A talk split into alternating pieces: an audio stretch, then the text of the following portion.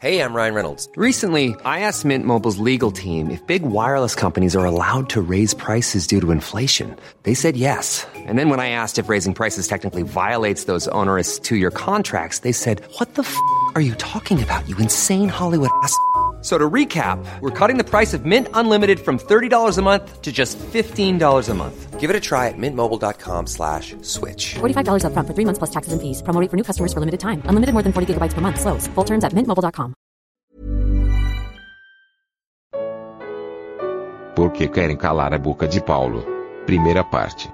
Primeira carta aos Tessalonicenses capítulo 2. Comentário de Mari Persona.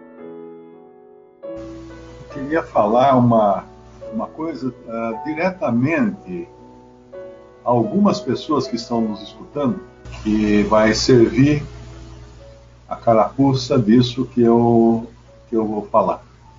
É o versículo 13. Eu tenho contato com muita gente que me escreve. Ah, o pastor da igreja falou que isso aí é opinião de Paulo. Ah, o pastor falou que isso aí é opinião do tempo de, de antigamente, não é coisa para hoje. Então, ah, isso é cultural, isso é aquilo, isso é aquilo. Uh, quando uma pessoa ensina esse tipo de coisa, ela está incorrendo num erro muito grave, não só ela própria, mas ensinando outros a incorrerem também em erro. Sempre que alguém se recusa a escutar as palavras de Paulo, que foram reveladas a ele pelo Espírito Santo, e isso é muito claro em muitas passagens. Paulo foi escolhido do Senhor para receber revelações que eram inéditas, nem os outros apóstolos tinham essas revelações. Ele foi o primeiro que recebeu a revelação da igreja, a revelação do arrebatamento da igreja e outras coisas. São nove mistérios, se não me engano, que ele recebeu, que estavam ocultos em Deus desde a antiguidade, e nem os apóstolos, nem os profetas do Antigo Testamento e nem os outros apóstolos, apóstolos haviam recebido esses mistérios, mas foram revelados a Paulo. Ele, ele fez uma ele fez uma viagem estratosférica, né? Ele foi ao terceiro céu, foi levado ao terceiro céu. Ele não sabia dizer se era no corpo ou fora do corpo, mas ele sabia dizer onde ele foi. E ele escutou coisas que não é não é lícito uh, repetir porque provavelmente são coisas que estão além da nossa capacidade até de entender, né? porque são coisas do céu. Aqui na Terra teria que, teria que passar por um, um adaptador aí para a gente entender. E quando uma pessoa fala assim, isso aí é opinião de Paulo, ela não, ela não percebe a gravidade disso que ela está falando. É extremamente grave. Vamos ver o que está escrito aqui. É só a gente olhar no versículo 13 pelo que também damos sem cessar graças a Deus, pois havendo recebido de nós a palavra da pregação de Deus, a recebestes, não como palavra de homens, mas segundo é, na verdade, como a palavra de Deus, a qual também opera em vós os que cresces. Era a palavra de Deus que Paulo estava falando, porque ele fazia o meio de campo com Deus e os homens. Ele foi escolhido para isso, lá no começo lá de Atos já fala isso que ele era um vaso escolhido para levar o evangelho. E quando ele, ele fala lá em Atos 20, que ele nunca deixou de, de, de revelar, de pregar a eles toda, toda a verdade de Deus, acho que é um, é um outro, se não me engano, é uma outra, uma outra maneira de falar, lá em Atos 20, versículo: Não vos deixei de anunciar todo o conselho de Deus. Atos 20, versículo 27. Porque nunca deixei de vos anunciar todo o conselho de Deus. Ele fala no versículo anterior, portanto, no dia de hoje vos protesto que estou limpo, limpo do sangue de todos. Ou seja, ele estava com total desencargo de consciência, porque ele não deixou de faltar nada das coisas que Deus revelou a ele.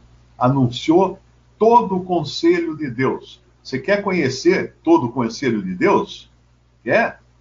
Para quem que você vai perguntar? Para Paulo. Ah, não, mas tem os outros apóstolos? É claro que tem os outros apóstolos. Mas Paulo teve um papel principal. Alguns até são tão absurdamente obtusos que dizem que isso é paulinismo. É, seguidores de Paulo. É outra, não é cristianismo, é paulinismo. Ora, se nós tirarmos as epístolas de Paulo da Bíblia, ela fica fininha. Vai, você vai comprar uma Bíblia mais barato, porque vai ficar bem mais fina do que é. A maior parte do, do Novo Testamento são as cartas de Paulo. O corpo da doutrina cristã, se você tirar as cartas de Paulo, ela desmonta, desmorona, porque a, a revelação da igreja foi dada a Paulo e todas as coisas relativas à igreja. Então, quando uma pessoa, talvez um que esteja me ouvindo agora, ensina para os seus seguidores, ou para a sua igreja, ou para quem quer que for, que não é para dar ouvidos a Paulo, que Paulo era um solteirão frustrado, que Paulo não gostava de mulher, que Paulo só sabe. Teve um pastor, mandaram um vídeo para mim outro dia, um pastor batista, ele fala: não, Paulo não entendia bem as coisas porque ele não estudou teologia. Se tivesse estudado teologia, ele teria entendido melhor as coisas. Puxa, olha, eu não sabia, naquela hora, eu não sabia se era uma pregação numa igreja batista ou se era um, um stand-up comedy, uma comédia stand-up. Porque era tamanho absurdo aquilo. E aí, essa arrogância, esse, esse, essa, essa insensatez dos homens que tentam frustrar o Espírito Santo, tentam, eh, como fala lá em eh, aquela passagem, eh, tentam apagar o Espírito, extinguir o Espírito. Como é que você faz para extinguir o Espírito?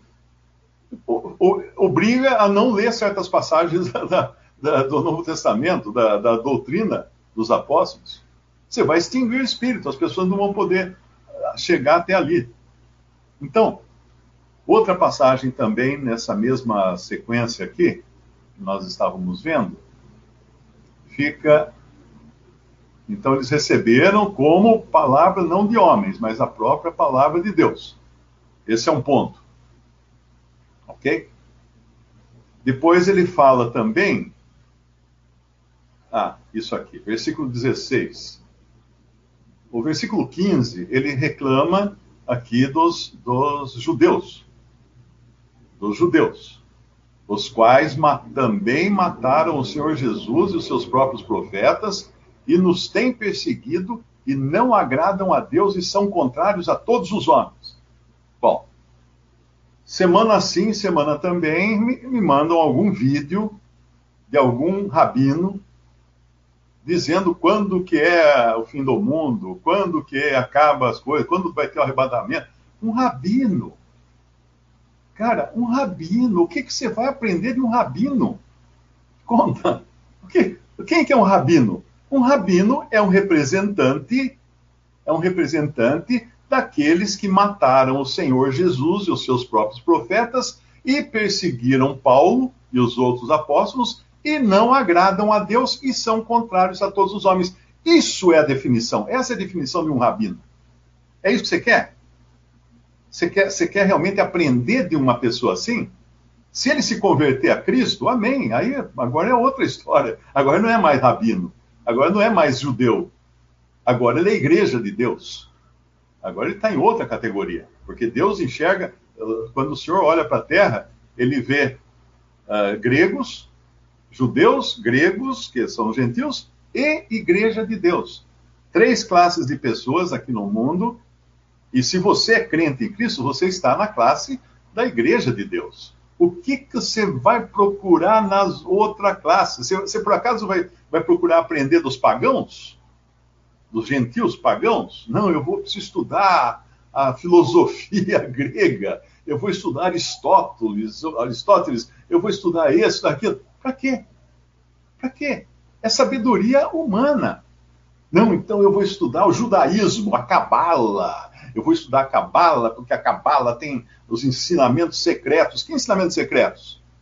Só se for o tipo de prego que eles iam usar na cruz para pregar o Senhor na cruz. Porque eles são contrários. Eles são contrários. Nós devemos amar os judeus como povo, sem dúvida alguma, porque eles são povo de Deus ainda em rebeldia completa, ainda recebendo sobre si o sangue daquele justo que eles clamaram, né? Caia sobre nós o sangue de, de Jesus. Eles clamaram sobre eles a maldição. E essa maldição está correndo ainda. Ainda está correndo. Isso vem lá de Deuteronômio 28, se não me engano, quando fala da, da, das consequências da obediência, e depois o resto do capítulo das consequências das desobediências, serão levados por todas as nações, serão mortos, e isso e aquilo, coisas horríveis iam acontecer com eles. Então, quando uma pessoa fala, puxa, por que, que os judeus foram tão perseguidos? Por causa disso. Porque já estava escrito que eles seriam, sofreriam tudo isso se rejeitassem o conselho de Deus, se rejeitassem a palavra de Deus, os oráculos que Deus tinha dado a eles a eles e rejeitaram. Não só a palavra de Deus, rejeitaram o autor da vida e mataram o autor da vida. Agora pensa no seguinte: você vai e começa a buscar nos judeus alguma coisa. Começa até a se fantasiar como judeu. Tem até uma, algumas uh, igrejas aí, chamadas igrejas, né? Que eles se fantasiam de judeus e ficam lá com todo o aparato judaico. Parece que nunca leram Hebreus. Hebreus fala temos coisas melhores. Melhores. Por que, que você vai voltar às sombras? Vai se ocupar com as sombras? Eu, eu gosto muito quando meus filhos vêm me visitar, vêm depois de muitos meses e agora muito mais, mais que ano agora, né? Mas se eu visse a sombra do meu filho chegando, o que, que, ia fazer? Pular no chão e beijar a sombra? Não! Eu ia correr de onde vinha a sombra para encontrar a pessoa, a, a pessoa real, não é? E as coisas do Antigo Testamento eram sombras das coisas que haviam de vir. E quando nós aprendemos a ler Hebreus, nós entendemos que lá em Hebreus 13 fala uh, que nós não temos um altar, não temos um altar como tinham os judeus aqui. E fala: saiamos, pois, a ele, a Cristo, fora do arraial, fora do sistema. O arraial era o acampamento judaico levando o vitupério, levando a vergonha, levando a rejeição de Cristo. Isso é o que o cristão tem que fazer. Não ficar lá, não está escrito assim, voltemos ao arraial para buscar umas coisinhas lá que a gente acha legal, tudo. Tem um negócio tão bonito lá, tem aquele candelabro e tem aquele, aqueles panos que põe nas costas, assim, aquele quepinho na cabeça. Voltemos ao arraial, que tem umas coisinhas bacanas lá, então a gente pode também aproveitar. Não, saiamos, saiamos fora do arraial, longe do arraial. Longe. Quando, quando uh, o povo de Israel estava em pecado no Antigo Testamento, Moisés armou a tenda da congregação fora do arraial, longe do arraial. E quem queria ir à tenda da congregação precisava sair do arraial para ir lá. Por quê? Porque o, arraial estava com pecado, o arraial estava contaminado com pecado.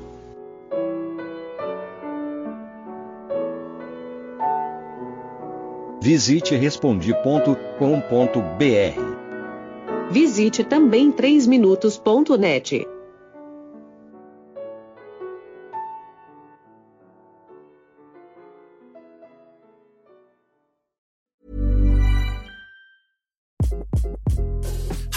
this is Craig Robinson from Ways to Win, and support for this podcast comes from Invesco QQQ, the official ETF of the NCAA. The future isn't scary. Not realizing its potential, however, could be. Just like on the recruiting trail, I've seen potential come in many forms as a coach. Learn more at Invesco.com slash QQQ. Let's rethink possibility. Investco Distributors, Inc.